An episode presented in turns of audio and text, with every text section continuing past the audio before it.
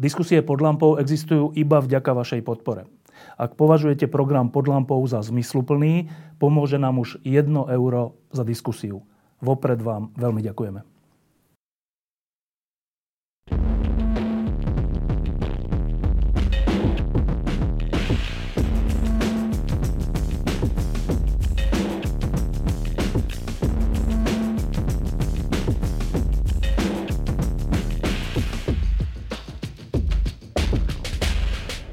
Začali sme rok 2001 s istou nádejou, e, ktorú prináša vedecký pokrok a všeličo iné, ale súčasne... 2021. 2021, ale súčasne e, sme teraz po ďalšom celoplošnom testovaní a spoločnosť je rozhádaná a taká neurotická. E, niektorí znalci hovoria, že e, keď je neurotický vrchol, tak potom sú neurotické eh, aj všetky súčasti toho celku. A o tom a, a aj o tom sa ideme dnes rozprávať e, s ľuďmi, ktorí takúto skúsenosť už viackrát v živote absolvovali.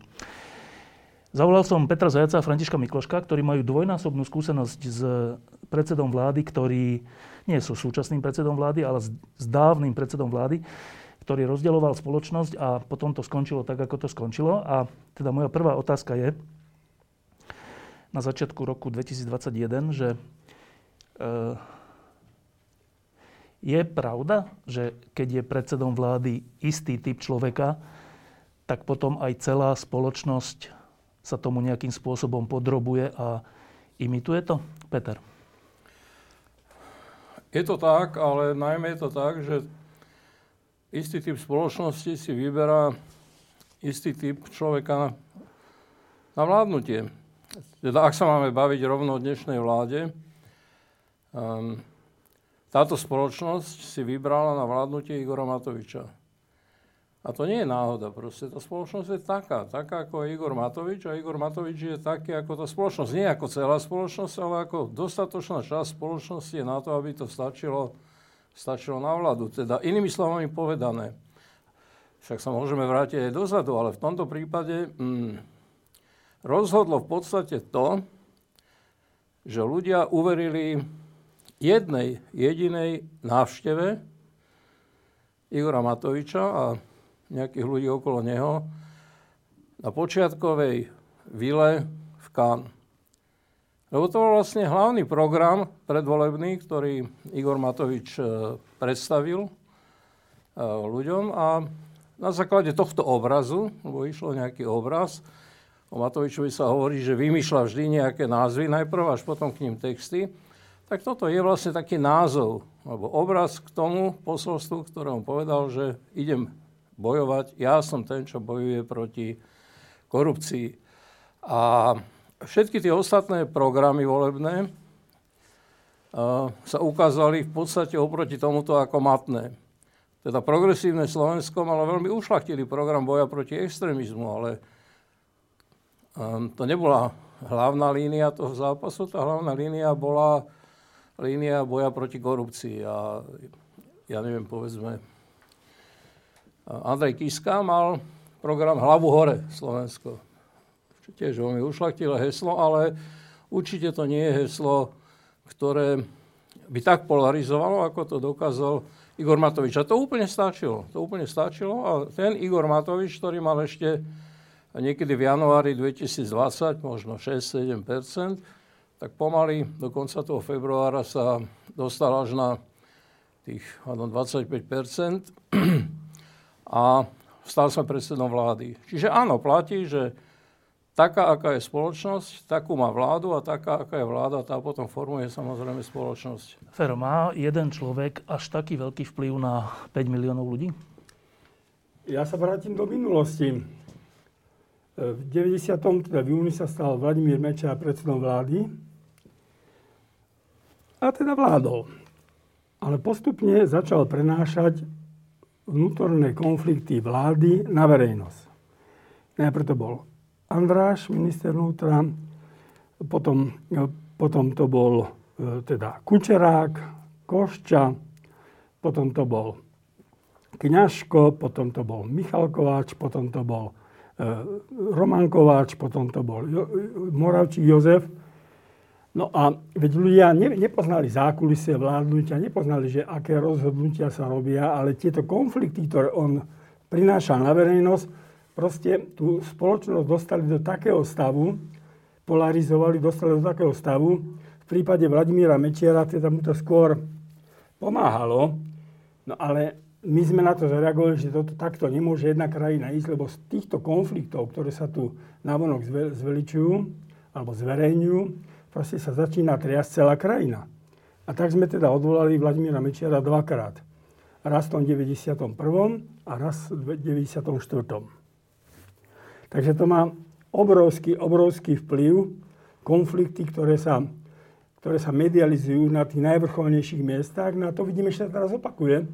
Ten opakovaný spor s Richardom Sulíkom, to obviňovanie z tých zodpovedností za tých mŕtvych a celý ten stav, teraz to je nebývalé, aby za to, že podpredsednička vlády Remišová nehlasovala za vláde, teda ja neviem, aký bol iný dôvod, ale sa aj zrušila nejaká kancelári na úrade vlády, no tak to je na úrovni ja neviem čo. To proste, keď si stále, keď si pomyslím, že my sme krajina počtom obyvateľstva a schopnosťami, históriou na úrovni Dánska, Norska, Fínska, a potom aj, veď už nemusím hovoriť o tých pobalských, ktoré sú menšie, Slovinsko, Chorvátsko, no tak, tak kam to on chce zatiahnuť, alebo čo chce robiť, tak, tak voči tomuto sa treba postaviť.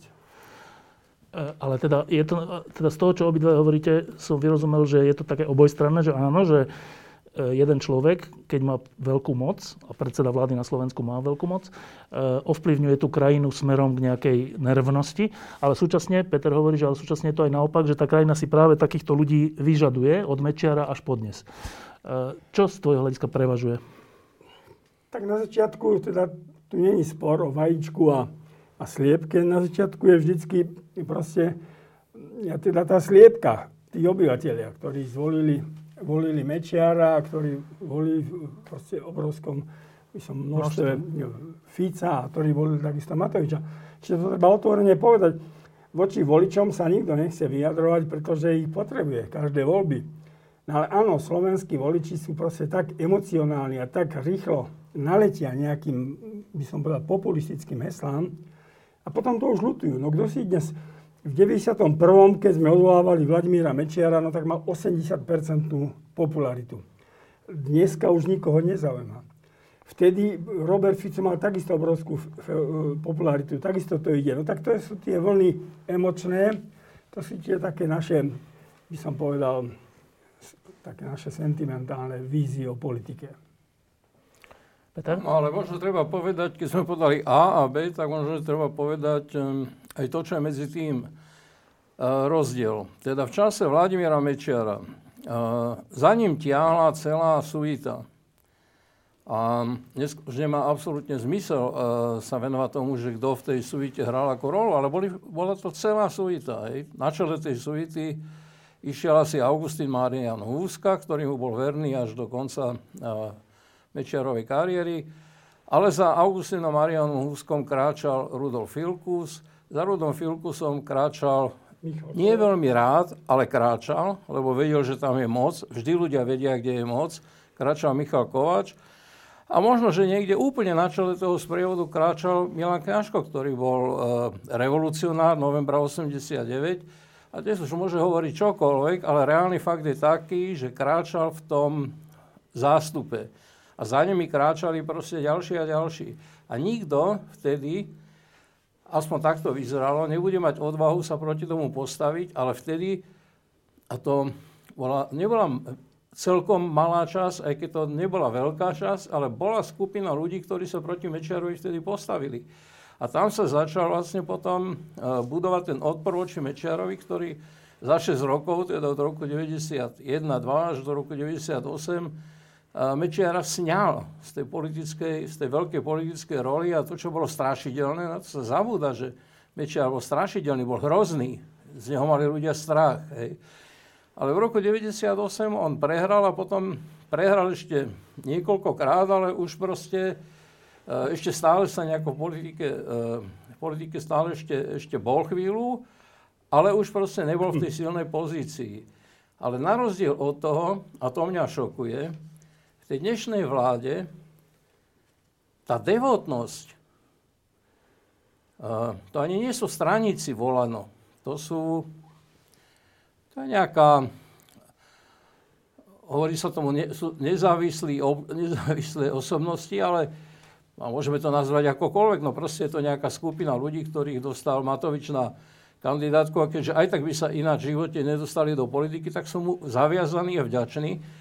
Ale ani v tých úplne najhorších prípadoch, a tie sú zjavné, dnes, dnes ich vidia už ľudia, však jeho popularita klesla, teda Olano z 25 na 10 a napriek tomu sú absolútne poslušní až devotní. A to ide naozaj až, až k takým ľuďom, a ja mu to neželám, teda myslím Jana Budaja, ktorý proste dneska povie v rozhovore v denníku N, že predsa Matovič nejako nepoškodzuje ani štát, ani demokraciu, ale Matovič dnes poškodzuje aj štát, aj demokraciu, k tomu sa iste dostaneme. A hovorí však nielen Matovič polarizuje, aj prezidentka republiky polarizuje. Ale Matovič polarizuje a nielen, že polarizuje, ale on toľko moci, ktorú dokáže k sebe, ktorú dokáže na seba, na seba naviazať, toľko na, na seba naviaže, ale prezidentka republiky nepolarizuje, neviaže na seba nejakú inú moc, iba tú, ktorú jej, ktorá jej príslucha proste z funkcie prezidentskej republiky. A keď povie minister vlády Matovičovej, že prezidentka dneska vystupuje skoro ako zástupkynia opozície, tak ja to poviem rovno, že to je nehoráznosť, lebo na nejakú opozíciu nezastupuje. Ale tá ne- nehoráznosť vyplýva len z tej devotnosti, z tej absolútnej devotnosti a z tej, ja neviem, či nemajú strach alebo čo, alebo nemajú dosť odvahy, ale pri, preto som spomenul Budaja, lebo Budaj odvahu mal v 89., tak prečo by ju nemal, nemal mať teraz a nepovedať, že toto nie je dobre, to nie je dobrý smer, pretože to škodí Matovičovi samotnému, škodí to Olano, škodí to vláde a škodí to aj krajine. Ro? Tu si treba uvedomiť jednu vec, že vo vláde má väčšinu Olano. Čiže v končnom dôsledku, čo bude chcieť, to prehlasuje. V parlamente bez poslancov Olano neprejde žiadny zákon tým ostatným stranám. Čiže tie tri zbývajúce strany si povedali, že tak budeme voliť politiku menšieho zla. To znamená, že dobre, tak nepôjdeme do konfliktu s Matovičom alebo s premiérom, lebo ináč nepresadíme svoje zákony. No tak táto politika menšieho zla je na Slovensku typická a sprevádza celé naše, by som povedal, novodobé dejiny a končí vždycky katastrofálne. No e, a k tomu sa teraz dostaneme, lebo na jednej strane, jedna vec je, je kritika alebo naopak podpora predsedu vlády z tej či onej strany a, a to je v politike v poriadku a tak. Ale potom sú nejaké reálne čísla a reálne výsledky. A keď sa pozrieme na, ešte není ani rok tejto vlády, ešte není rok, je 11 mesiacov. A keď sa pozrieme na to, kde tá vláda je v očiach ľudí, ale aj z hľadiska výsledkov, aj v, pa- v pandémii, aj v ekonomike, aj v reformách, tak výsledkom toho je, že tá úplne zdiskreditovaná opozícia, úplne zdiskreditovaná predchádzajúcimi rokmi, začína byť rehabilitovaná, začína byť, že priateľná alternatíva. No a to je teraz tá otázka, že jedna vec je slovná kritika, ale skúsme teraz jedno kolo si urobiť bilanciu roka Igora Matoviča. Čo teda zatiaľ dosiahol? Peter. Tak eh, najprv musím povedať, že eh, v podstate po výsledku, po výsledku volieb som, ne, som, teda nebol som prekvapený, ako táto vláda fungovala. My sme mali aj s Františkom Mikloškom jednu spoločnú skúsenosť s Igorom Matovičom. A myslím, že nám dvom, ale všetkým, ktorí boli na tej kandidátke, tá spoločná skúsenosť stačila na to, aby nám bolo jasné, že politicky, kto to je Igor Matovič. Uh, Pravdu povediac, my sme mu vtedy postavili, nechcem sa k tomu veľmi vrácať, ale vrácame sa k tomu len preto, že to sa opakuje. On sa opakuje, on opakuje proste len v rozličných mierkach, aby som povedal, opakuje to isté. My sme mu postavili kandidátku. on na tú kandidátku spolu s nami sa z 2% dostal na 9%.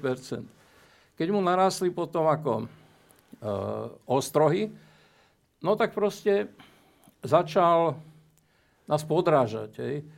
E, začal hovoriť, že napríklad František Mikloško nemôže vystupovať v televízii. No tak to bol čistokrvný nezmysel. A začal používať spôsoby, ktoré boli naprosto nepriateľné. A to sú spôsoby, ktoré používal odtedy vždy. Teda začal vydierať, začal zbierať nejaké, nejaké e, podvodné informácie.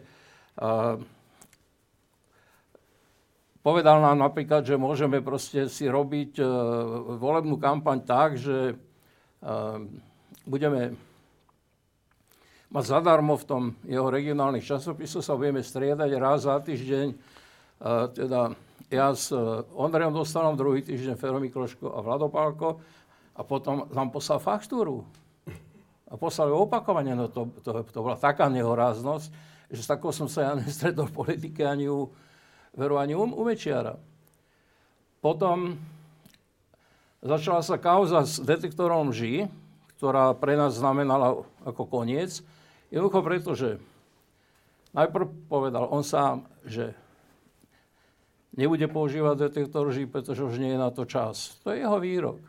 Potom o týždeň to zmenil a povedal, že bude používať detektor lží a musíme ísť na ten detektor, všetci. Keď sme povedali, že nie, že to je vylúčené, že to nie je politický nástroj, tak povedal, dobre, tak nebudeme používať detektor lží. Tretí týždeň povedal, že budeme používať detektor ale iba on, a teda už neviem, myslím, Vlado a ja. My sme povedali, že nie, že to je proste čistokrvné vydieranie a že teda naša politická činnosť, hádam, svedčí o tom, že nie sme skorumpovateľní. A odišli sme. On išiel potom na detektor lži a o tom sa už nehovorí. A ja sa len dnes pýtam a smejem sa na tom, že ako to, že prešiel cez ten detektor lži, keď určite jedna z tých otázok na detektor lži musela byť otázka jeho... Diplomovky. Diplomovky, lebo o tej diplomovke sa vtedy rozprávalo. No tak nemohol prejsť detektorom lži a zároveň vytvoriť plagiat svojej detektívky. Dobre, stačí o tých desiatich rokoch, ale nám všetkým to povedalo dosť o tom, že ako pracuje Igor Matovič a ako bude pracovať. A on presne takto uh, pracuje aj dnes. Že podráža svojich spojencov, arogantne na nich útočí, od prezidentskej republiky až po Mm. koaličných partnerov? Ja neviem svojich, svojich partnerov, teda Richarda Sulíka, Veroniku Remišovu, s výnimkou Borisa Kolára, lebo toho potrebuje. Vytvára napríklad, o čom sa veľmi nehovorí, ale začína sa tu vytvárať jedna centralistická a etatistická spoločnosť. To znamená, že do jedných rúk sústreďuje sa moc v štátnej správe, proti čomu sme bojovali po novembri 89, keď sme zakladali vlastne verejnú správu. Hej? A keď sme rozdeľovali verejnú správu na štátnu správu a samozprávu, tak no, vracia mnohé kompetencie, v podstate vracia do rúk jednej politickej strany v tejto verejnej správe. No to je niečo hrozné, to o tom sa tak veľmi nehovorí. Hej? Ale to je proste, to ničí, to kaličí štát jednoducho a štátnu správu.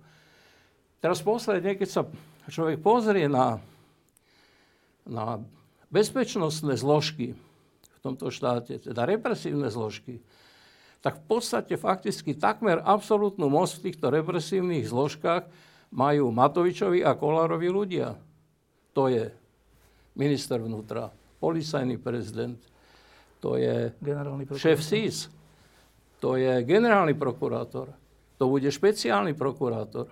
A mohli by sme pokračovať pokojne aj ďalej.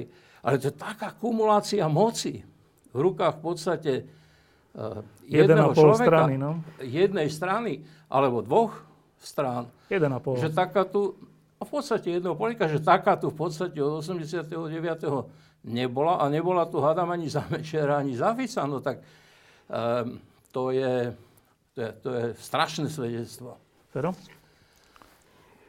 Tak samozrejme musíme zobrať do úvahy, že celý ten rok sa odohrával na pozadí pandémie, ktorá není problémom len Slovenska, ale problémom celého sveta a vidíme, že celý svet sa s ňou obrovsky trápi. je to nová situácia, nikto, nikto proste nevie, ako, nevie na ako na to. Čiže v tomto smere by som mal, samozrejme aj mám, hovorím to veľmi vážne, pochopenie pre aj istú improvizáciu, aj pre, aj pre chyby. Veď teda, aj keby sme tam my boli, iste by sme aj my robili, lebo je to nová situácia. Takže napríklad ministra Krajčího berem, tak by som povedal, že, že pokiaľ ide o vykonávanie tých vecí, tak chcem veriť, že to robí naprosto poctivo podľa svojho svedomia. Ale práve toto pozadie tej pandémie umožňuje práve premiérovi vytvárať tie zápasy. Lebo na, na pozadí tej pandémie... Sú všetky konflikty, no? Sú všetky konflikty. Čiže, čiže to je absurdum. To je absurdný výsledok toho, že ako sa rieši táto pandémia. Pretože nielen, že sa teda rieši, nerieši, veď už ako to, ako to ide, ale, ale naopak využili alebo, alebo použili na to, že tá spoločnosť je po roku úplne rozbitá. E, Čiže to je, to je, to je jedna vec. Pokiaľ ide o zákony, tak tie sa prispôsobujú a sú fakticky, fakticky len rýchlo brané, teda aby sa riešil problém pandémie. Znovu opakujem a budem opakovať, že ten ústavný zákon o, mimoriad, o výnimočnom stave považujem za absolútne zlyhanie vládnej koalície. Absolútne.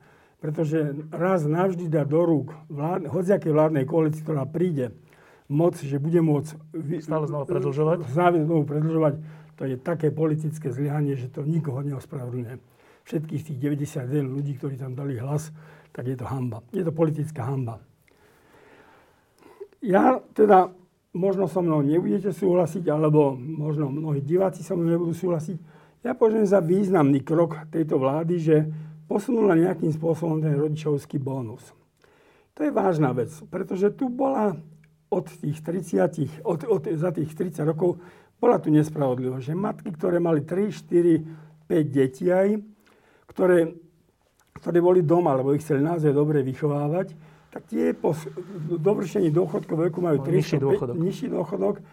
A ženy pri všetkej úcte, to ich sveté právo sa rozhodnú, že koľko budú mať deti.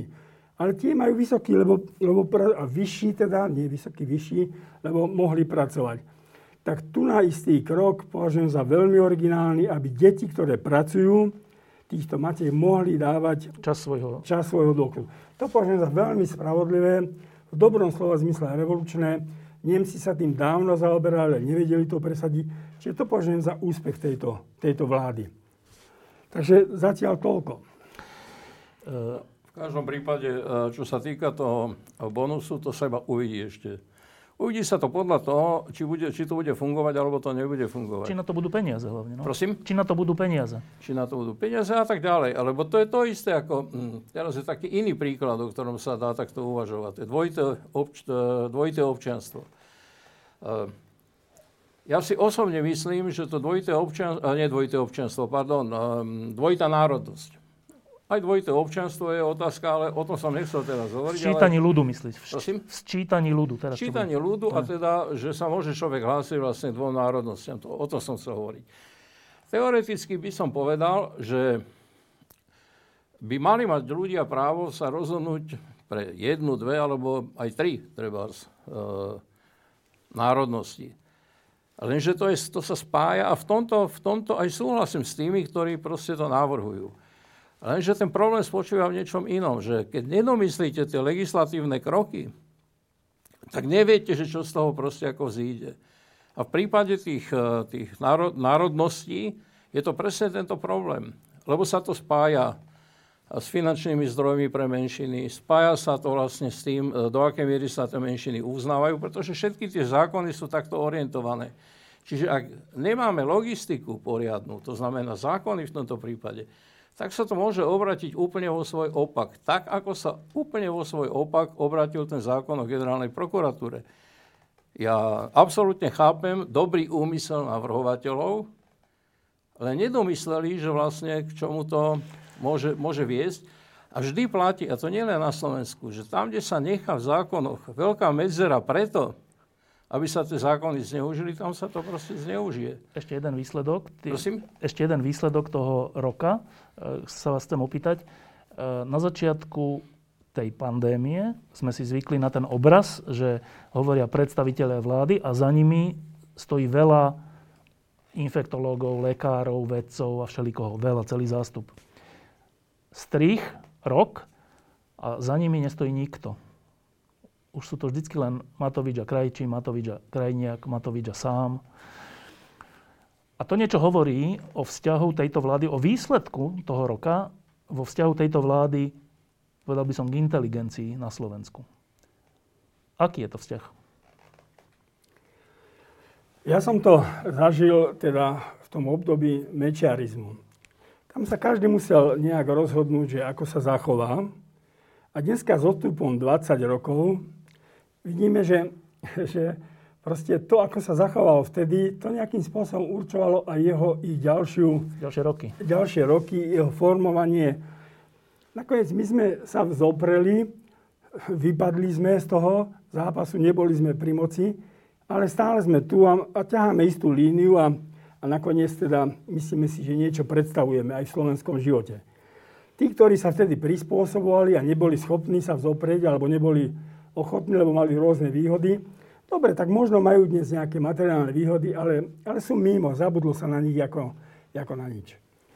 A toto si musia uvedomovať aj títo odborníci, ktorí sú tam, že či to sú vážni ľudia, aby to sú ľudia, ktorí sú vedecké kapacity, ktorí majú životnú, teda odbornú skúsenosť, či sa nechajú politicky manipulovať, alebo či si povedia svoj názor a budú za ním stáť, aj za cenu toho, že vypadnú z toho, že nebudú už na obrazovkách, ale podržia si svoju tvár a toto sa v živote opláca, pretože toto má potom nejakú rihu, toto je potom nejaký príbeh ak sa budú prispôsobovať, ak sa nechajú, aby čokoľvek oni povedia a nakoniec sa to zmenilo podľa vôle politikov úplne, alebo možno až proti ich vôli, no tak to je vlastne ich problém.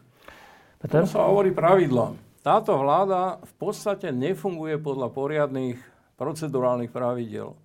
Ale tie procedurálne pravidla nie sú formálne. Tie procedurálne pravidla majú svoj význam. Prvýkrát som spozornil vtedy, keď si táto vládna koalícia povedala, že nebude robiť, e, e, ne, nebude rozdielovať funkcie na ministerstva krížovo, to znamená, že nebudú e, povedzme štátni tajomníci z jednej strany kontrolovať ministrov z druhej strany, lebo že to netreba.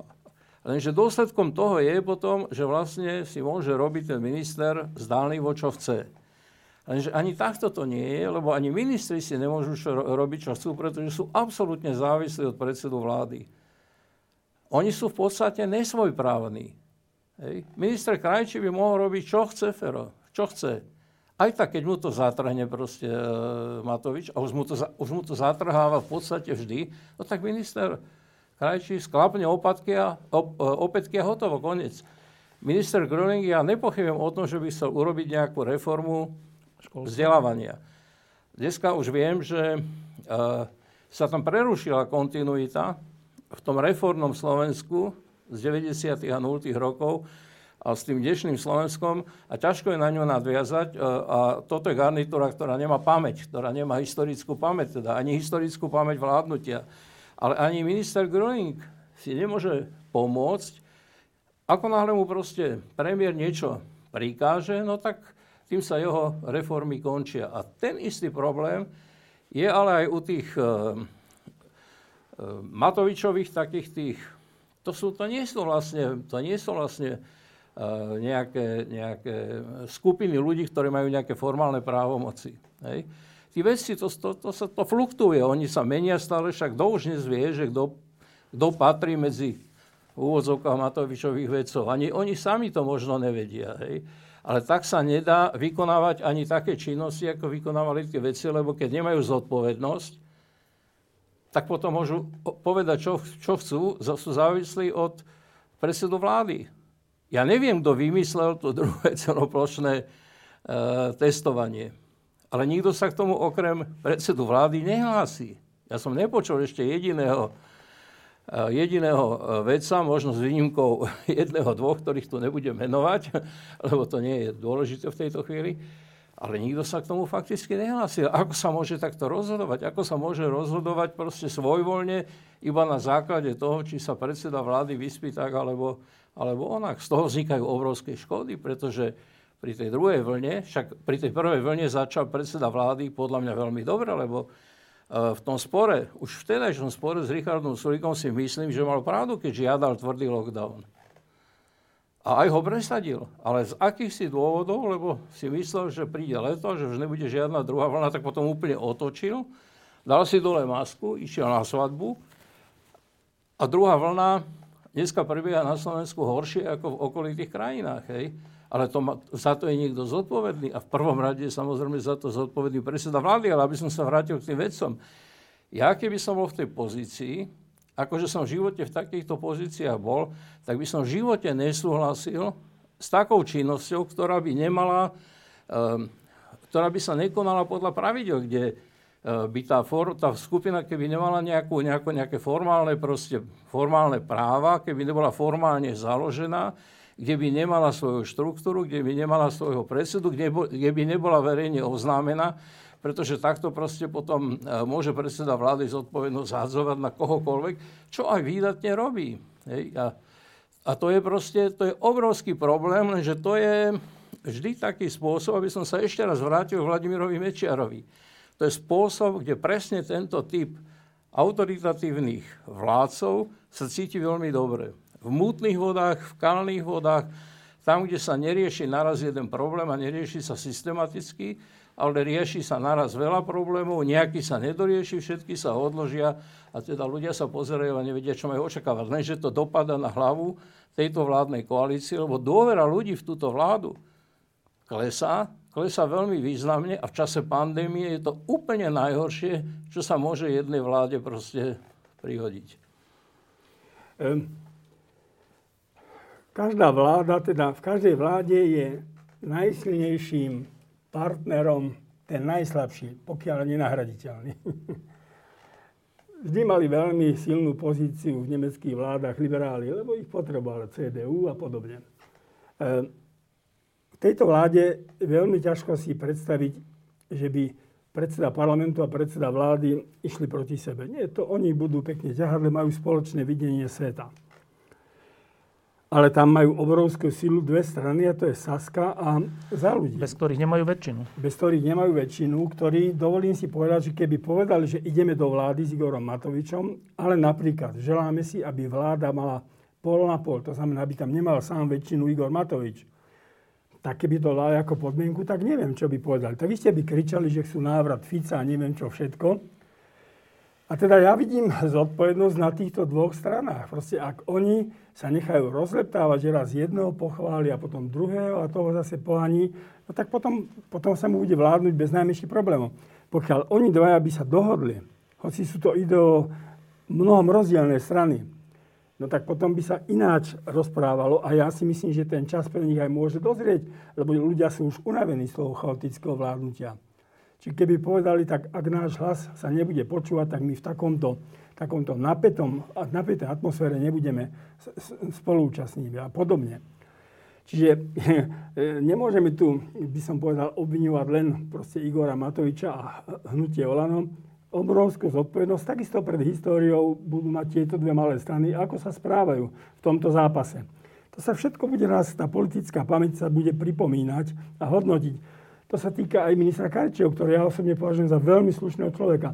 Ale ak bude stále ustupovať, no tak taký bude jeho politický priebeh, tak sa zapíše a tak bude, by som povedal, jeho aj osobnostný raz ďalej pokračovať. S nástupom... No, to je tak a to je to, o čom hovorím, politická kultúra, že to je strašne nízka kultúra vládnutia. Vláda je normálne kolektívny orgán, rozhoduje spoločne, rozhoduje podstate každá vláda doteraz rozhodovala konsenzuálne. Nehlasovalo sa o každej veci, pretože to znamená potom, že sa vždy presadí najsilnejšia politická strana v tej vláde. Ak dáva, táto vláda dáva hlasovať pri každej príležitosti, a my sme to jedno, jedno, jedno nám ako si sprítomnili, jedno zasadnutie vlády, no to bolo dosť tristné, teda musím povedať.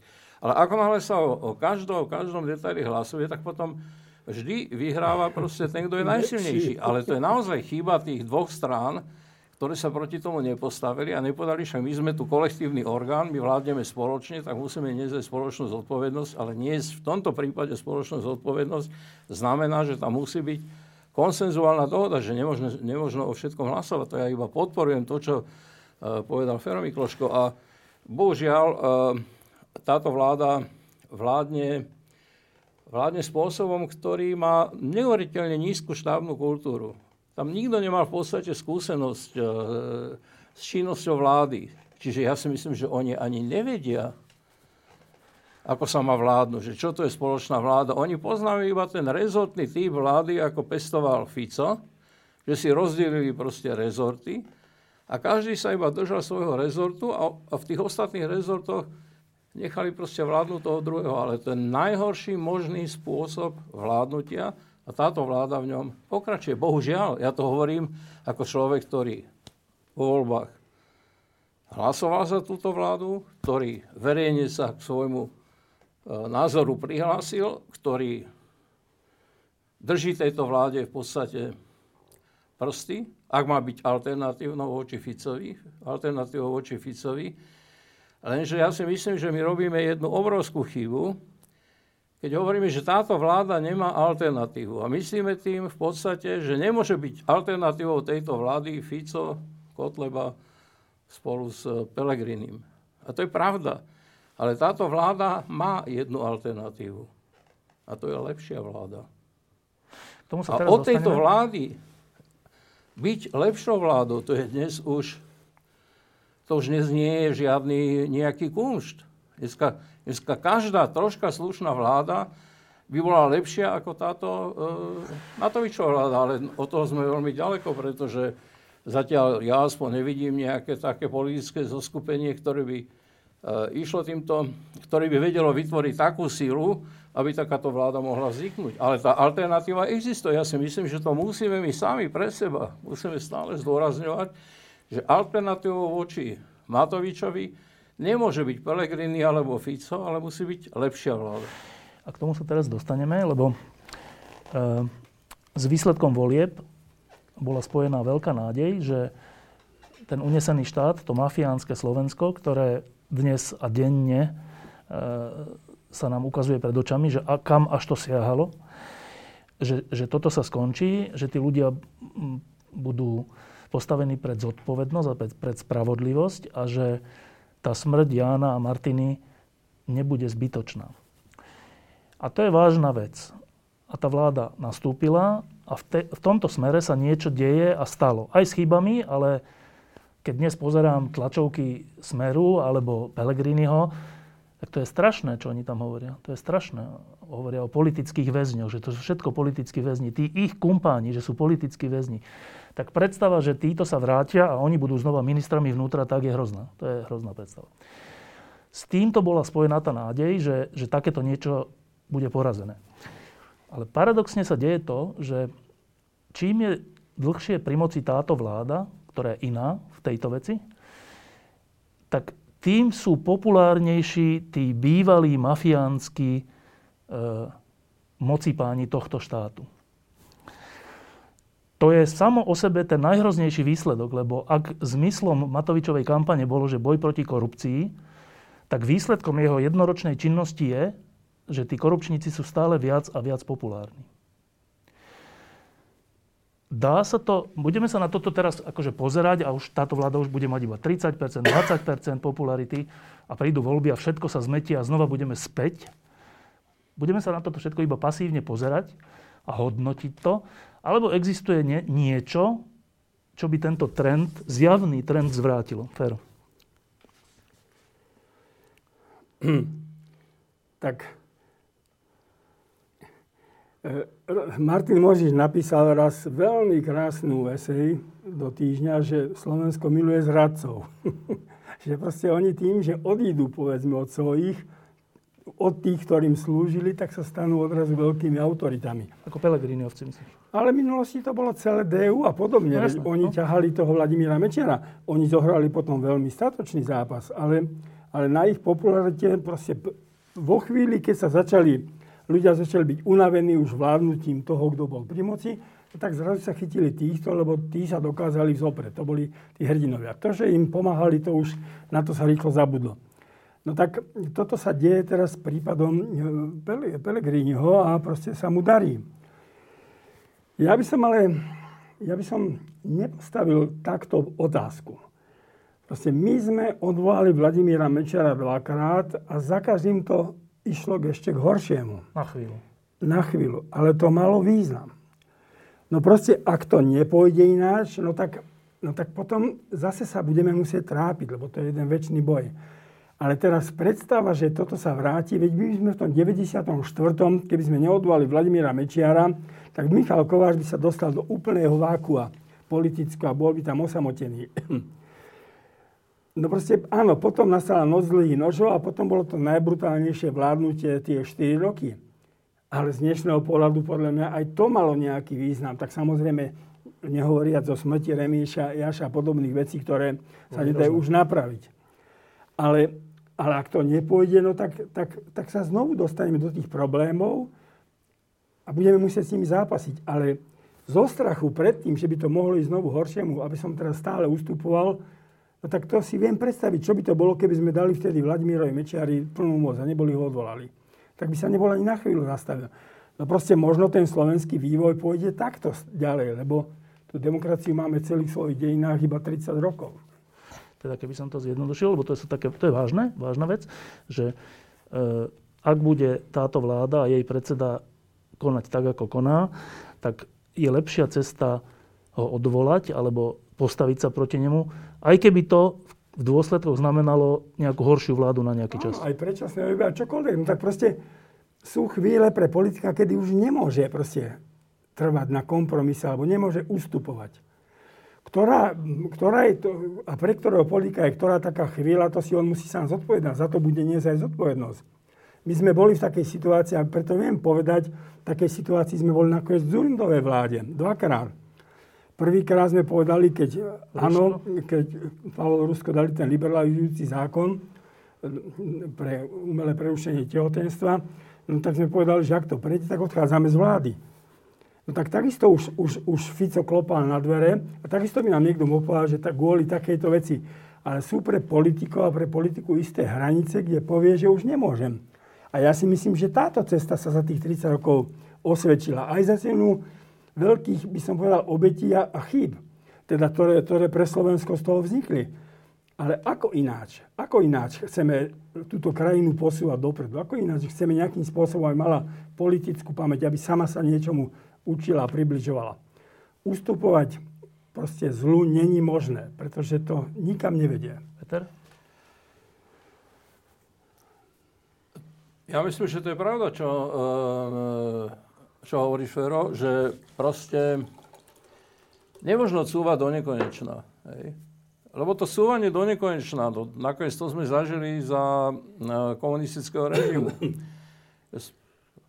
Niektorí ľudia hovorili, vstúpil som do komunistickej strany, aby som zmenil komunistickú stranu znútra. Nedalo sa zmeniť komunistickú stranu znútra, nešlo to jednoducho. Hej. A ani v tom uh, najlepšom čase komunistickej strany, v tom 68. to proste nešlo. Tak to je jedna vec. Nejde proste meniť znútra nejako lepšiemu to, čo je zlé a čo nemá žiadnu tendenciu sa uh, zlepšovať. Druhá vec, že treba rozlišovať dva typy, dva typy kritiky. Jeden ten typ naprosto vulgárnej, a to je, tá kritika je stále vulgárnejšia a vulgárnejšia teda vulgárnej kritiky dnešnej opozície, lebo to je, to je naprostá deštrukcia. Hej. To je naprostá deštrukcia. Najlepšie to bolo vidieť pri tejto pandémii, kde uh, išlo to tak ďaleko, že vlastne niektoré z tých strán priamo nabadali ľudí, aby sa neišli dať očkovať. Oni sa zahrávali s ľudskou smrťou, však to nie je maličkosť. Hej. Toto je kritickosť, ktorá je naprosto deštruktívna a ktorá naozaj smeruje len k tomu horšiemu. Ale existuje druhý typ kritickosti, ktorý vychádza z toho, že ako z toho zlého stavu, lebo to je dnes zlý stav, ako z toho zlého stavu vzťahu ísť von. A potom sú dve možnosti. Buď tá vláda takúto kritickosť príjme, ako kritickosť ľudí, ktorí to s ňou myslia dobre, alebo to nepríjme. A potom sa dostane do konfliktu s tou najlepšou časťou spoločnosti, teda s kritickou časťou spoločnosti. Ja vidím dnes práve takých, také množstvo takých tendencií, že táto vláda začína akúkoľvek kritickosť, e, začína reagovať úplne alergicky a začínajú, začínajú totálne odmietať. Ale veď my nie sme hlúpáci. My vieme, že v akých ťažkých podmienkach táto vláda funguje. My vieme, že táto vláda v jednej z kľúčových vecí, to znamená v korupcii, pokračuje v tom trende, ktorý, ktorý tu už funguje asi, asi dva roky. To znamená, že minimálne odhalovať tú korupciu a ak to bude možné aj potrestať, lebo zatiaľ ešte tá korupcia potrestaná nebola, ale tie kroky sa urobili. My vieme dobre, aspoň po niektorí z nás, že táto vláda robí dobrú zahraničnú politiku v tom, že vie oddeliť uh, to podstatné od toho menej podstatného. Ja to poviem na veľmi jednoduchom príklade. Ja som bol veľmi spokojný, naozaj. Napriek tomu, že hm, to nie je možno taký častý názor, ale možno aj áno, Boh vie, ale bol som veľmi spokojný, keď minister zahraničných vecí Ivan Korčok povedal, že nemôžeme sa vždy orientovať podľa V4, však my sme súčasťou Strednej Európy, vždy sme boli, sme a budeme a teda musíme spolupracovať. Ale nemôžeme vždy za každú cenu e, sa držať proste nejakých rozhodnutí všetkých krajín, najmä vtedy, keď to nie je v našom záujme. Čiže ak, je, ak v našom záujme nie je podporovať niektoré kroky niektorých stredoeurópskych krajín, no tak treba potom dať prednosť nejakým rozhodnutiam, povedzme, Európskej únie. To nie je žiadna podánskosť voči Európskej únie, ale to je vedomie toho, čo je pre nás podstatné a čo je pre nás menej podstatné. Teda o tom som hlboko presvedčený. Čiže áno, táto vláda robí aj dobré kroky. My to vieme, ale nebudeme predsa od rána do večera opakovať, táto vláda robí aj dobré kroky, robí aj dobré kroky. Pretože tých nesprávnych krokov je bohužiaľ stále viac a viac a stále je viditeľnejší, nejak, je viditeľnejší systém tých zlých krokov. Hej? A to je naozaj to je tá neuveriteľná centralizácia a neuveriteľná, neuveriteľné poštátňovanie. Minule som čítal z si taký rozhovor s ekonomom Juraj, myslím, že Juraj, Jurajom Karpišom, ktorý hovorí, že sa nechce dožiť druhého, druhého návratu do socializmu. Ale on vystihol niečo, čo by človek pri tejto vláde nikdy nepredpokladal. A to je návrat do vzorcov, ktoré tu fungovali a platili v komunistickom režime. A to isté sa dneska odohráva, povedzme, v oblasti vzdelávania. Lebo to, čo sa deje pri tom deformovaní v podstate tých základných vzťahov, treba na vysokých školách, ktoré, ktoré majú sa podobať na podniky výrobné, no tak to je návrat ten návrat do socializmu. Ja viem, že tí ľudia, ktorí dneska sú pri vláde, sa neuvedomujú, lebo už je to príliš dlho hej, e, od, od toho socializmu. Ale to neznamená, že to nerobia. Robia to v mnohých oblastiach a robia to bez akýchkoľvek nejakých... E, bez obav. Robia to spokojne. E, ešte jedna dôležitá vec je, že táto vláda je koaličná vláda, to nie je vláda jednej strany. Táto vláda je koaličná, volili ju rôzni ľudia a držia jej palce rôzni ľudia, ktorí by buď nevolili Olano, alebo by nevolili SAS, alebo by nevolili za ľudí, ale volili by za z toho. A je koaličná aj v zmysle podporovateľov, alebo v zmysle aj nejakej verejnosti. Na začiatku vedci, umelci a ďalšie skupiny, veď oni vo voľbách priamo podporovali tú zmenu sa podpisovali pod to, svoje tváre tam dávali, svoju, svoju kariéru tam dávali, aby sa na Slovensku niečo zmenilo. A to je strašný, strašne veľký kapitál, keď má vláda takýto kapitál na začiatku, že jej držia palce dôležité časti tej spoločnosti. Lenže po roku je to tak, že skoro by som povedal, že tí vedci, tí umelci, tí a ďalší a ďalší sú dnes nahnevaní na tú vládu. Sú tou vládou urážaní, sú vyháňaní, sú označovaní za hlupákov a, a, a všeličo. A teraz nechcem byť akože nespravedlivý, není to, že vládou, ale 99% je to, že predsedom vlády. Že on na to, aby bol populárny alebo aby si svojich voličov zachoval, tak postupne stráca jeden segment za druhým, ktorí boli veľmi prajní na začiatku. Veľmi prajní. Si pamätám volebnú noc. Veľmi prajní. Uh, no ale výsledkom tohto je, že tá vláda môže skončiť. Že to môže skončiť veľmi zle a že sa, to sme už hovorili, že sa môže vrátiť to, čo tu bolo. A teraz, vy, ste, vy máte skúsenosť 91. a 94. že predseda vlády bol nejaký a vy ste si povedali, že ale takto to ďalej nejde, nech sa stane, čo sa stane, takto to ďalej nejde. Lebo časť VPN a časť KDH, alebo vtedy celé KDH, bolo za to. Vidíte nejakú možnosť dnes, lebo sú len dve možnosti. Buď táto vláda bude pokračovať a skončí to zlé, tak ako to vidíme, alebo nastane nejaká zmena. A tá zmena môže nastať buď tak, že, že, že predseda vlády bude odvolaný a bude nahradený predsedom vlády z tej istej strany a bude pokračovať tá istá koalícia, alebo sa to rozpadne a budú predčasné voľby. Iné možnosti asi nie sú. Ktorá je k nám bližšie? My sme tu hovorili o 91. a 94., keď sme dvakrát odvolali Vladimíra Mečiara, ale do tohto príbehu tých dvoch odvolaní treba zahrnúť rok 98. Ja si pamätám, ako potom nás navštívil Václav Havel a povedal, že teraz po tomto obrovskom občianskom zopetí je presvedčený, že proste e, Slováci si zaslúžia vlastnú štátnosť. Čiže práve tá situácia vyprovokovala všetky vrstvy obyvateľstva. To, bola, to boli vedci, inteligencia, herci, pamätáme sa na to. Teraz tu nastáva nie je taká situácia, samozrejme, ako bolo v 98. To sa nedá porovnať a nastáva tu apatia a sklamanie medzi práve týmito, ktorých si spomínal, medzi tými, ktorí proste išli do toho zápasu, ktorí sa angažovali aj v tom obrovskom zopetí 2018 na tých námestiach, aj tých mladých ľudí.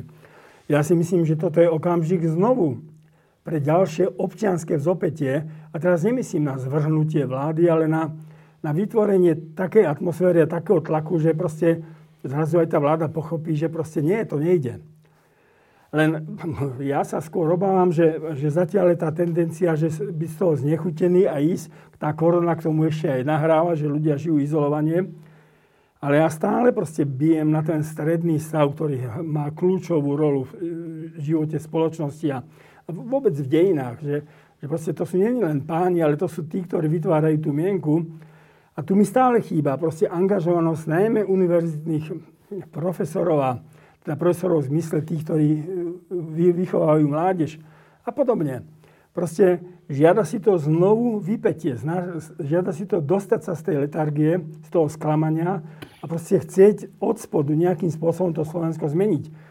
A som presvedčený, že proste znovu, znovu, znovu to dotiahneme. Vždy sa to podarilo. Áno, ale zaslúžiť si štát, pokiaľ to nemá ostať len floskulou, tak to znamená zaslúžiť si spravodlivý štát, zaslúžiť si dobrý štát, zaslúžiť si slušný štát. Však to už tu bolo. Ja pokladám to v zopetie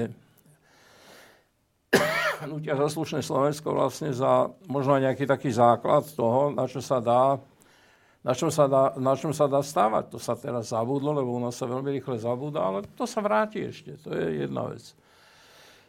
Druhá vec celkom iste. Uh,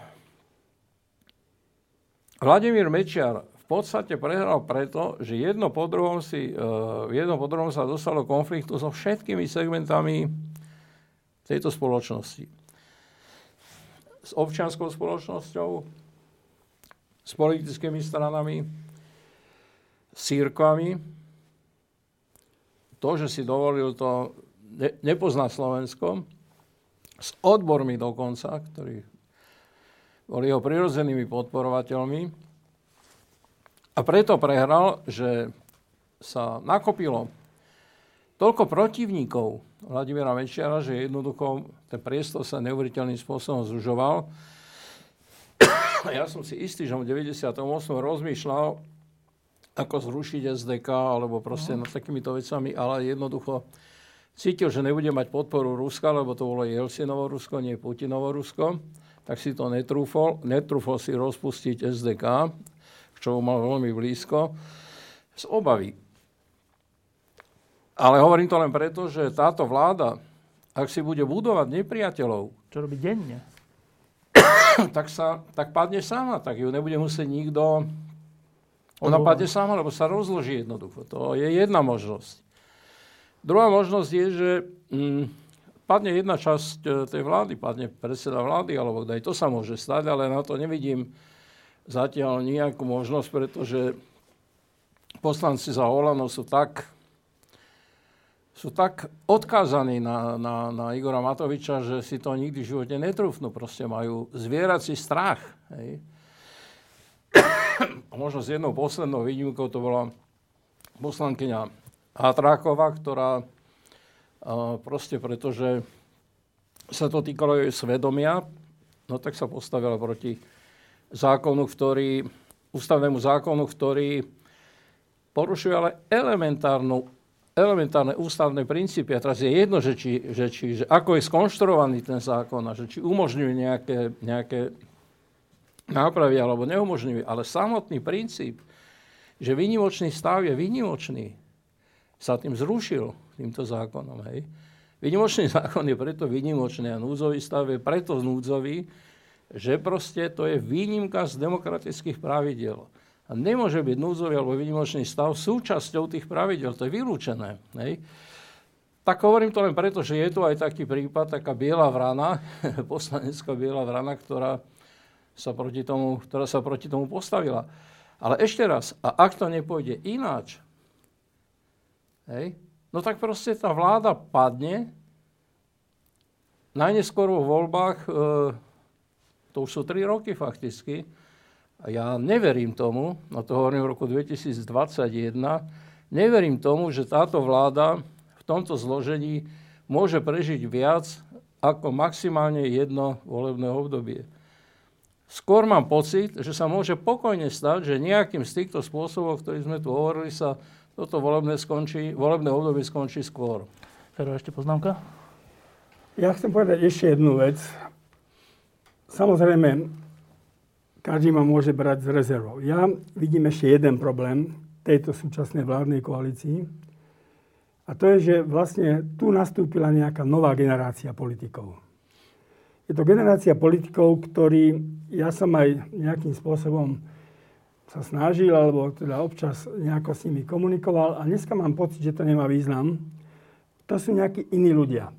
Nová generácia, oni ináč rozmýšľajú tým nechcem ja povedať, že ja mám pravdu a oni za to, že sú iní, iní, že proste oni sú zlí, alebo že už jak každý starý hovorí, že to už není jak bolo a nadáva na všetko.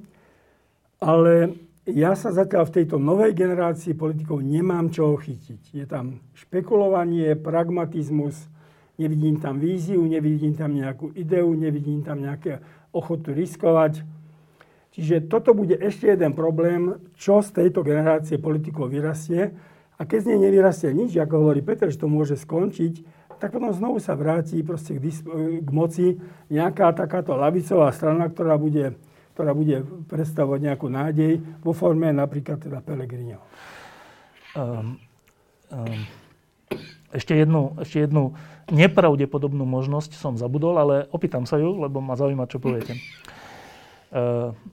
V normálnych rodinách, v normálnych spoločnostiach, v normálnych vzťahoch e, je to občas tak, že keď je niekto na čele niečoho a počase zistí, že to nejde, že buď na to nemá, alebo na to má, ale ostatní sú z toho nespokojní a celé sa to kazí a hrozí ohrozeň, teda ohrozuje celý ten výsledok, tak sám ten človek si povie, že dobre, tak skúste to niekto iný. Táto možnosť v politike je úplne vylúčená, že by teda predseda vlády zvážil, že natoľko je rozoštvaný národ a natoľko je tu nespokojnosť s ním osobne, že nechá pokojne ďalej vládnuť túto koalíciu bez seba samého? Je to vylúčené? Na Slovensku absolútne. Vylúčené? Ale na Slovensku nie, že len predseda vlády neodišiel dobrovoľne, ale na Slovensku neodišiel nikto z postu, ktorý dosiahol, neodišiel. Kiska odišiel. No Kiska neodišiel. No, no keby kandidoval, by vyhral. No, dobré, ale to, to nie tak skončilo volebné obdobie, odišiel. Ale neodišiel na vrchole moci, keď ešte bol. Neodišiel žiadny minister za to, že mal nejaké problémy s diplomovkami alebo, alebo s niečím iným. Jediný krát odišli ministri, ale poslanci, a to bolo v tom 90. roku, keď, alebo 91. už teraz neviem, keď bol ústračný zákon. Tedy proste prijali tú realitu, mohli tam zostať, boli by vystavení teda akémusi verejnému tlaku, tlaku ale odišli, odišli kultúrne, pričom ani im nebola dokázaná spolupráca, alebo tie materiály neexistovali. Ale mali no. tam záznam, tak, tak odišli. Odtedy sa nestalo, že by niekto odišiel. Proste, povedzme sa aj úprimne, zrejme my v našich dejinách sme tak málo si užili ešte moci, tak málo si užili toho, že niekde konečne sa dostanem. No. A že som dôležitý, že odísť z toho dobrovoľne, to osobne si myslím, že je zatiaľ naprosto vylúčené. Um, my hovoríme aj o pamäti a ja dosť často rozmýšľam, že prečo e, v roku 1990 a 1991 napokon hralo o mnoho väčšiu rolu spolupráca so štátnou tajnou bezpečnosťou ako členstvo v komunistickej, komunistickej strane. A vidím na to v podstate jediný dôvod, že to bola tajná spolupráca. A to ľudia museli, my sme sa vtedy o tom takto veľmi ani nerozprávali, pravdu povediac, ale ľudia museli nejako cítiť, že jednoducho v tom perfidnom režime vlastne úplne najperfidnejšia bola tajná spolupráca. Hej? A myslím si, že um, tým dnešným problémom, ktorý uh, v podstate je, je iný, ale, ale má tú istú, má nejakú podobnú váhu, ako teda tá spolupráca s tajnou bezpečnosťou je plagiátorstvo. U nás plagiátorstvo zatiaľ nemá v spoločnosti takú, uh, takú váhu, že by spoločnosť donútila ľudí um, po plagovaní odstúpiť. Hej? Ale plagiátorstvo je kultúrnom, civilizovanom svete je dnes niečo, čo je absolútne nepriateľné, čo je absolútne zavrženia hodné. A to z toho istého dôvodu ako spolupráca s EŠTB. To znamená, že je to tajné. Flagovanie je vlastne, je vlastne tajné... Podvádzanie, no? Podvádzanie, tajné, tajná krádež majetku druhého človeka vlastníctva druhého človeka. Tak vedel by som si predstaviť, že by odišiel predseda vlády, alebo predseda parlamentu, alebo minister školstva po takejto kauze. Lebo to je hrozná kauza. To je, ja si neviem dosť dobre predstaviť, ako minister školstva, ktorý má za sebou takúto kauzu, môže robiť uh, reformy vzdelávania. No? Ale ak neodstúpili, teda vedel by som si predstaviť, že odstúpia, že jednoducho pochopia, že to je tá služba, ktorú majú urobiť verejnosti, že to nejde. Hej, tak ako odstúpila tá rakúska ministerka, už neviem, sociálnych vecí. Ale oni takto neuvažujú vôbec. Čiže neodstúpili, tak potom ja už neviem, aký by mohol byť dôvod toho, aby odstúpili. Čím nevylučujem, aby... sa to nestane, lebo pri Igorovi Matovičovi človek nikdy nevie, ale, ale, ale teda naozaj, keď pri takej hroznej veci ani neodstúpili. Nie, že toto, nie, že neodstúpili. Však oni ani sa nezriekli tých titulov. Aj to sa vyhovorili jeden na druhého. Však to je smiešné. Hej, to... No to bolo dokonca tak, že to je ináč naozaj až, až neuveriteľné, že, že keď sa predsedu vlády pýtali, že keďže je zákon, ktorý umožňuje vzdať sa titulu, takže či sa teda vzdá titulu. A on povedal, že vzdá sa iba vtedy, keď aj Greling sa vzdá. A Greling povedal, že ja sa nevzdám. No tak sa nevzdali ani jeden. to vybavené. To je ale strašne smiešne, lebo na čo im je ten titul? Ja vôbec tomu nerozumiem. Ale dobre, to nechajme bokom. Ale teraz tá dôležitá vec, že dobre, ešte je jedna šanca na zmenu, možnosť na zmenu, hoci je taká, že radikálna. A to je tá, že by SAS a za ľudí, bez ktorých táto vláda nemá väčšinu, lebo to je, to je základ, to je jediná ich karta. Bez nich nemajú v parlamente väčšinu. Takže by tieto dve strany trvali na rekonštrukcii vlády. Je to vylúčené? Tam je základný problém, že čo znamená rekonstrukcia vlády. Či pod tým Zmena myslíme, predsedu vlády. No, tak toto bude veľký problém. To bude veľký problém, lebo osobne som presvedčený, že tá mentalita Olano poslancov je taká, že si, tak otvorene povedané, my sme tu vďaka Igorovi Matovičovi, on nás sem dal, tak, tak teraz ho nemôžem prasknúť. Na to je ešte príliš málo o, rok po voľbách. Čo mi povedal, že radšej predčasné voľby potom? No nie, podržali by Igora Matoviča, není ho, není ho ako odvolať. V parlamente je? V parlamente by to vlastne bolo možné, no. Tak toto neviem povedať, že čo by povedali, keby, keby toto dali ako požiadavku SAS no. a za ľudí. Um, majú tú možnosť? Tú možnosť majú. Tá možnosť je otvorená. Peter? Ja neviem, ako to bude vyzerať o rok alebo o dva, ak táto vláda bude pokračovať, lebo ono sa to v čase mení.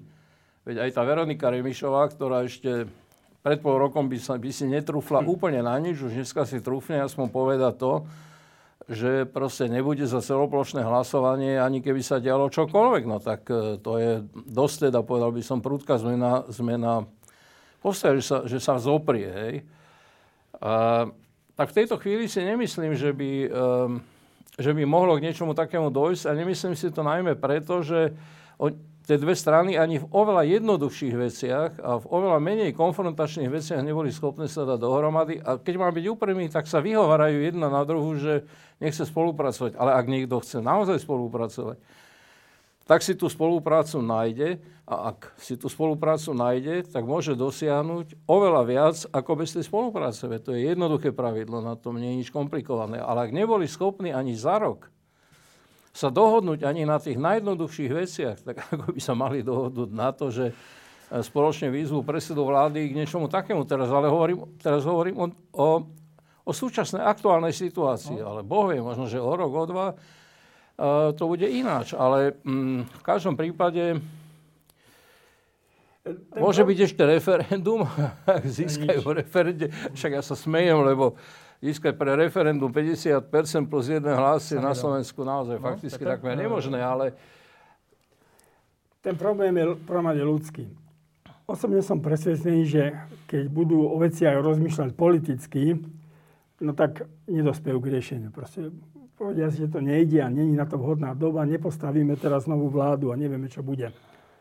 Ak by ho zobrali ľudsky, že teda niekto ma tu tak ponižuje, že ja už, to som už není ja sám, tak je potom všetko možné. Ale v situácii, kedy človek sa takto ľudsky rozhodne, že už ďalej nebudem ustupovať, tak potom si nemôže klásť otázku, ale čo bude zajtra. Proste idem do toho. toho. Idem do toho a už, a už jak bude, tak bude. Len aby nedošlo do milu, tak my si tu tieto otázky nekladieme, pretože chceme odvolať Igora Matoviča, ale ja tie otázky kladiem preto, lebo tá podpora pre túto vládu nebezpečne klesá s čím nebezpečne stúpa možnosť návratu mafiánskeho štátu. Toto je jediná moja... Preto sa vás to pýtam. Ja sa, ne, kľudne nech je Matovič aj 5 rokov, ale vidím tie čísla a vidím ten trend a vidím to, aké skupiny odchádzajú od Matoviča e, priazňou. Ja som už povedal, že vlastne s touto generáciou politikov si prestávam rozumieť, či ja som tu len ako politolog, ktorý hovorí niečo zo strany z, z minulosti, ja tiež e, proste nikoho na nič nenahováram a teraz to nehovorím z nejakého strachu, ale bolo by to aj smiešne, keby sme z pozícií dôchodcov chceli na niekoho nahovárať. Hovoríme tu politicky, Áno, a teraz ja sa teda pýtam na záver, že keď chceme žiť v spravodlivejšom Slovensku, v slušnejšom Slovensku, Slovensku, ktoré nejakým spôsobom demokraticky funguje. A vidíme, čo sa deje. Kde vidíte nejakú cestu k tomu, aby sa to mohlo zmeniť? Alebo sme teraz v takom období, že pár rokov sa proste nebude diať nič? Ja vidím na Slovensku stále a stále veľmi zaujímavých, slušných ľudí. Nakoniec vidíme to, ako sa upletňujú v zahraničí a, a ich, ako ich výsledky sú v zahraničí zaujímavé a tak ďalej a tak ďalej. Nemusíme to opakovať. Stále tu chýbajú nejaké elity, to si povedzme otvorene. Elity, ktorých názor bolo zaujímavé počuť, ktoré by sa angažovali, ktorí by, ktorí by vedeli, že kedy majú povedať niečo. Samozrejme, človek nemôže stále hovoriť, lebo sa to zunuje. Proste chýbajú nám elity. No. Tak toto je vec. Žijeme čas čakania na isté elity. No. Peter? Ehm, bohužiaľ, tá logika toho príbehu tejto vlády je od začiatku dokonca jasná. Je jasné, že robia zlú politiku, je jasné, že ich percentá klesajú a je úplne jasné, že to bude pokračovať.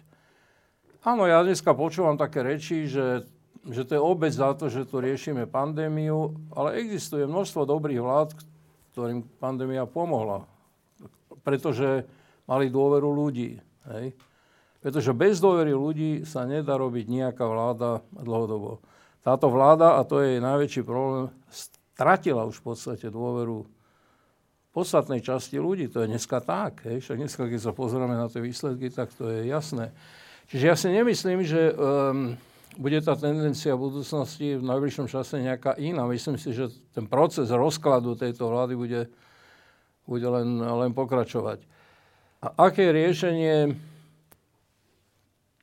Neviem, či v tejto situácii a v tejto chvíli existuje nejaké iné riešenie práve preto, že do tejto vlády sme všetci vkladali veľké nádeje. možno vôbec najväčšie nádeje po roku 1989, pretože mm, nebola ani jedna vláda, ktorá by, mala, ktorá by bola takto zostavená a mala, mala um, takú moc v parlamente, teda 95 poslancov. Táto vláda mala pohodlnú väčšinu a s tou väčšinou mohla vykonať veľké veci s pandémiou aj bez pandémie. Neurobila to, podľa mňa to už neurobí, ale nevidím ešte zatiaľ nejakú reálnu šancu v tejto chvíli. Hej? na to, aby došlo k nejakým veľkým zmenám. Ale myslím si, že keď to ešte potrvá povedzme rok, tak sa začnú vytvárať nejaké, lebo tak to je vždy, sa začnú vytvárať nejaké nové zoskupenia, nové politické zoskupenia, ktoré uh, si postavia uh, svoj cieľ v podstate veľmi jednoducho vzhľadom na to, aká bude potreba tejto spoločnosti. Ak bola najväčšia potreba tejto spoločnosti bojovať proti korupcii, no tak táto vláda to urobila. Ak bude najväčšou potrebou tejto spoločnosti, aby to bola, aby to bola slušná krajina, aby to bola spravodlivá krajina, tak sa určite, 100% som o tom presvedčení, sa tu vytvorí nejaké zoskupenie, ktoré bude nakoniec aj politickým zoskupením, ktoré pôjde týmto smerom a ktoré bude mať šancu um, postaviť tu nejakú slušnejšiu vládu. Zatiaľ to vyzerá len tak, že najväčšiu šancu tu má prázdna nádoba. teda tým myslím samozrejme Pelegrini, lebo čím menej Pelegriniho strana hovorí, a musia na to vyvinúť obrovský, obrovskú námahu, aby nehovorili, ale čím menej hovorí, tak tým je prázdnejšia, ale tá prázdnota to je potom aj to, do čo sa dá vložiť čokoľvek. Preto má, taký, preto má dnes taký úspech. A ak sa proti tej úplnej prázdnote nepostaví niečo, hej, nevytvorí niečo také, čo čo, čo bude smerovať tomu lepšiemu, ešte raz to opakujem, vždy sa takéto niečo vytvorí. No tak potom to bude vládnuť taká viac menej prázdnota. Ja si nemyslím, že by Pelegrini po nejakých výťazných voľbách išiel do vlády akurát s Kotlebom, ktorý sa teraz utešene rozkladá. To je zaujímavý proces, ako, ktorý sa odhráva teraz um, v tejto strane. A nemyslím si ani dokonca to, že by mal veľkú chuť ísť s uh, Ficom. Ak to bude nevyhnutné, tak to urobí. Ale chuť na to nebude mať, lebo jeho zájmom bude... Byť iný. Sa, sa očistiť. Byť, tým pra, byť naozaj tým prázdnym, nepopísaným listom papiera. A to sa dá len tak, že um, sa dá dohromady s lepšími, ako on je, on sám. Tak to si myslím, to je iba môj taký ako môj typ, ale na, na veľkú zmenu, na naozajstnú zmenu, na to, aby tu vznikla skutočná alternatíva, lebo táto vláda nie je skutočnou alternatívou voči, uh, voči, voči Ficovi. V jednej veci áno, teda v tom, že je to antikorupčná vláda, ale v ostatných veciach nie. A na to, aby tu vznikla naozajstná, naozajstná alternatíva, tak to musí byť alternatíva, ktorá bude mať túžbu, odvahu a schopnosť proste riešiť problémy naozaj v tých kľúčových oblastiach. To znamená vo vzdelávaní, v zdravotníctve a v iných takýchto oblastiach. To, na to táto vláda, to som si 100% istý, že na to táto vláda jednoducho nemá. Eh, keď bol november 89, tak sme všetci tak trocha typovali, neviem, asi som sa vás to už pýtal, že koľko to bude trvať, kým sa zmeníme na takú relatívne normálnu krajinu a Niektorí hovorí, že 5 rokov, a niektorí, že 15 rokov, a niektorí, že 40 rokov. A teraz je to už viac ako 30 rokov. A uh, nedávno som sa s niekým o tom rozprával, že počkať, že my už 30 rokov si tak nahovárame, že to sa postupne tak vyčistí a, a dospeje. A stále znova potom prídeme k tomu, že zase sme na začiatku. Naučili sme sa vôbec niečo, keď sa pozrieme na dnešnú situáciu na Slovensku, koaličnú, opozičnú, naučili sme sa niečo za tých 30 rokov, Fero? my máme takú internetovú pamäť, že keď niečo okamžite potrebujem, tak si nájdem, ale na druhý deň, alebo za chvíľu už neviem, si to nepamätám. Ja si tak prekladám niekedy z, z cudzích jazykov. Ehm, no tak Slovensko má takúto internetovú googlovú pamäť, že, že v danej chvíli sa vie rozhodnúť, ale už potom vôbec nepamätá, čo bolo v minulosti, že by som si to nejakým spôsobom uložil a podľa toho sa aj rozhodoval, že by som nejakým spôsobom vedel odhadnúť, že čo bude. Takže ja si myslím, jeden z úkolov je stále, by som povedal, budovať aj túto pamäť, pripomínať, viesť tu reflexie, písať články. Proste to Slovensko je na ceste. No. Slovensko si buduje, stále hľada svoju tvár a znovu by som povedal, že v tomto smere tá stredná vrstva, učiteľia, vysokoškoláci, kňazi, lekári a všetci tí, ktorí vytvárajú v styku s ľuďmi tú verejnú mienku, že ich poslanie je proste nezastupiteľné a obrovské. Peter? Ja v rámci tejto pamäti, o ktorej hovorí Vero Mikloško, som si spomenul na to, čo sa písalo o našich športovcoch pred rokom 1989. Keď nepochodili na nejakých majstrovstvách sveta, ale to boli československí, teda českí a slovenskí športovci, športovky, keď nepochodili na majstrovstvách sveta alebo na majstrovstvách Európy, tak sa vždy písalo, že boli zbierať skúsenosti. Hm? Tak ja to teraz hovorím aj tak seba ironicky, aj tak ironicky, no tak zbierame asi skúsenosti v tejto chvíli. 30 rokov? Nie, nie, nie. Nie, no tak to nie je teraz, myslím, v tejto chvíli hovorím. Však tu sa, tak tu sa za 30 rokov uskutočnilo množstvo skvelých vecí. Hej. My sme boli dosť tvrdí kritici, povedzme, z Unidovej vlády a mali sme na to dobré dôvody.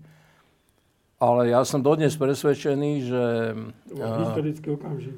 Že proste tá vláda dokázala urobiť dve veci. Dokázala urobiť za nie za 4 roky, ale za 8 rokov nejaké reformy a rozbehnúť nejaké reformy, len mala málo času trocha. Dokázala dostať Slovensko do Európskej únie a do NATO. To sú veľké veci, pretože to Slovensko sa tým dostalo do úplne iného geopolitického priestoru. A to už nehovorím o roku 1989, čo bola obrovská zmena, naozaj najväčšia v 20. storočí, a ktorá dostala Slovensko z jedného područia e, totalitného Sovietskeho zväzu e, na trajektóriu, v ktorej proste žijeme v slobodnom svete. To, na to by som ja nerad zabúdal a teda na to nezabúdam. Takže minimálne tieto dve veci hej, pokladám no ešte, za ešte, absolútne kľúčové. Hej. A istotne ešte to, čo, ak sa roz, rozplietla tá sieť korupcie tu na cez súdnictvo, cez, cez no, tak to je tretia taká veľká vec. To je obrovská vec. To si myslím, že doteraz sa nepodarilo ani nikde takto rozpliesť. A ak by sa z tohto urobilo, proste by, by som povedal isté poučenie, tak to je zase historická vec. No nechcem povedať, že na úrovni vstupu do EÚ a NATO, ale, ale je to obrovský, by som povedal, existenciálny krok dopredu. Peter Zajac, František Mikloško, ďakujem, že ste prišli. Uh, takáto uh, kacírska otázka, že keby ste vy boli súčasťou koalície dnešnej, na čele ktorej by bol Matovič, čo by ste dnes robili? Tak pokúsil by som sa byť sám sebou. No. Nie sú sami sebou? Ustupujú veľmi. A nechajú sa urážať. To proste nejde. No. Proste, nemôže, proste nemôže niekto verejne urážať iného. To nejde. On je prvý medzi rovnými. Áno, ale my sme nemohli byť súčasťou Matovičovej vlády, lebo keď sme zistili, že aký je a kto to je, no tak sme odišli, však na, k tomu nás nikto ne, nenutil. Sme odišli, lebo sme vedeli, že to nejde, že to nepôjde. Hej, ale keby ste boli súčasťou nejakej inej strany, ktorá je dnes v koalícii, čo majú robiť? Nie, nie, to je, to, to je ten rozdiel, naozaj to hovorím bez nejakej pýchy alebo bez čoho, ale to je ten rozdiel medzi, medzi tým, čo sme my urobili. Však áno, išli sme na, na, na, na Matovičovú kandidátku, hoci to bolo riskantné, ale on bol predsa, on bol antificovský politik, tak e, to zase, to zase pravda. No tak išli sme na tú kandidátku, ale keď sme videli, že to nejde, že to nemá šancu, tak sme odtiaľ odišli. A ja už by som v živote ani nešpekuloval, že pôjdem do nejakej inej strany, pretože mi bolo úplne jasné, že um, s výnimkou, teda, s výnimkou jedného pokusu, ktorý si myslím doteraz, že stál za to, a to bola strana za ľudí, nevyšlo to, ale to ešte nič neznamená, ale ináč, proste ja keď som videl ten klinč, v ktorom bol um, Sulík s Matovičom, no tak mi bolo jasné, to bol klinč, ktorý tam vznikol pred uh, desiatimi rokmi alebo, alebo koľkými, keď, keď sa dostali spolu do parlamentu, tak mi bolo jasné, že tam z toho už nič, žiadne, žiadny normálny vzťah tam už fungovať nebude. Ani nefunguje, hej. Sa mhm. nedá. Zachovali by sme sa tak, ako sme sa zachovali vtedy. Dovolím spávať, boli sme jediná garnitúra, ktorá odišla. Proste ne, ne, ne, ne, neomámila ju vidina byť v parlamente. Odišli sme, predtým nekandidovali sme. Tak aj teraz, keď bolo treba, ak by, ak by nastala podobná situácia, že by ma niekto urážal a ponižoval, tak odídem z vlády, alebo proste idem do opozície, ale proste človek si musí, musí podržať nejakú svoju ľudskú hrdosť. Proste politik nemôže byť len oportunista. Proste tu na Slovensku ako keby nikto nepočítal s tým, že niekedy treba urobiť aj osobné rozhodnutia, že tie sú, že sú absolútne ako dôležité. Čiže inými slovami povedané, že um, musí mať takú mieru osobnej zodpovednosti, že môžem byť kritický voči svojej vlastnej vláde, však uh, vláda Mikuláša Zurindu bola naša vláda, lebo sme kriticky všade tam, kde, to ináč, kde, kde, kde tá kritickosť bola oprávnená. A on teda bol za to aj bol taký, nebol veľmi vlúdny, ale, ale v podstate... To rešpektoval. To rešpektoval, hej. Ale tu v takejto vláde, kde sa nerešpektujú tí, tí členovia tej vlády, kde sa správajú voči sebe absolútne hulvácky. Však to je neskutočná miera hulváckosti, hej? kde si nadávajú, brízgajú si súrovými, oplzlými slovami. Verejne. Prosím? Verejne. A verejne. No však samozrejme, však hovoríme o verejnom tomto. Že povie predseda vlády o svojom podpredsedovi, že je idiot. Ale taká vláda nemôže normálne fungovať, to je vylúčené. Hej, čiže, a keby som ja bol predsedom vlády dneska a povedal by mi môj predseda, že som idiot, tak buď by som povedal, že odíde, odídeš ty, alebo odídem ja. To sa nedá ináč riešiť. Nedá sa to akceptovať, sklopiť uši, pretože potom človek proste má naprosto z toho také podan, pod, podan, podanské postoje. To, to vedie potom k naprostej, naprostej ako... Hm, nesvojprávnosti, naozaj nesvojprávnosti. Toto je vláda, to je pre mňa to úplne najhoršie, že to je vláda nesvojprávnych ľudí.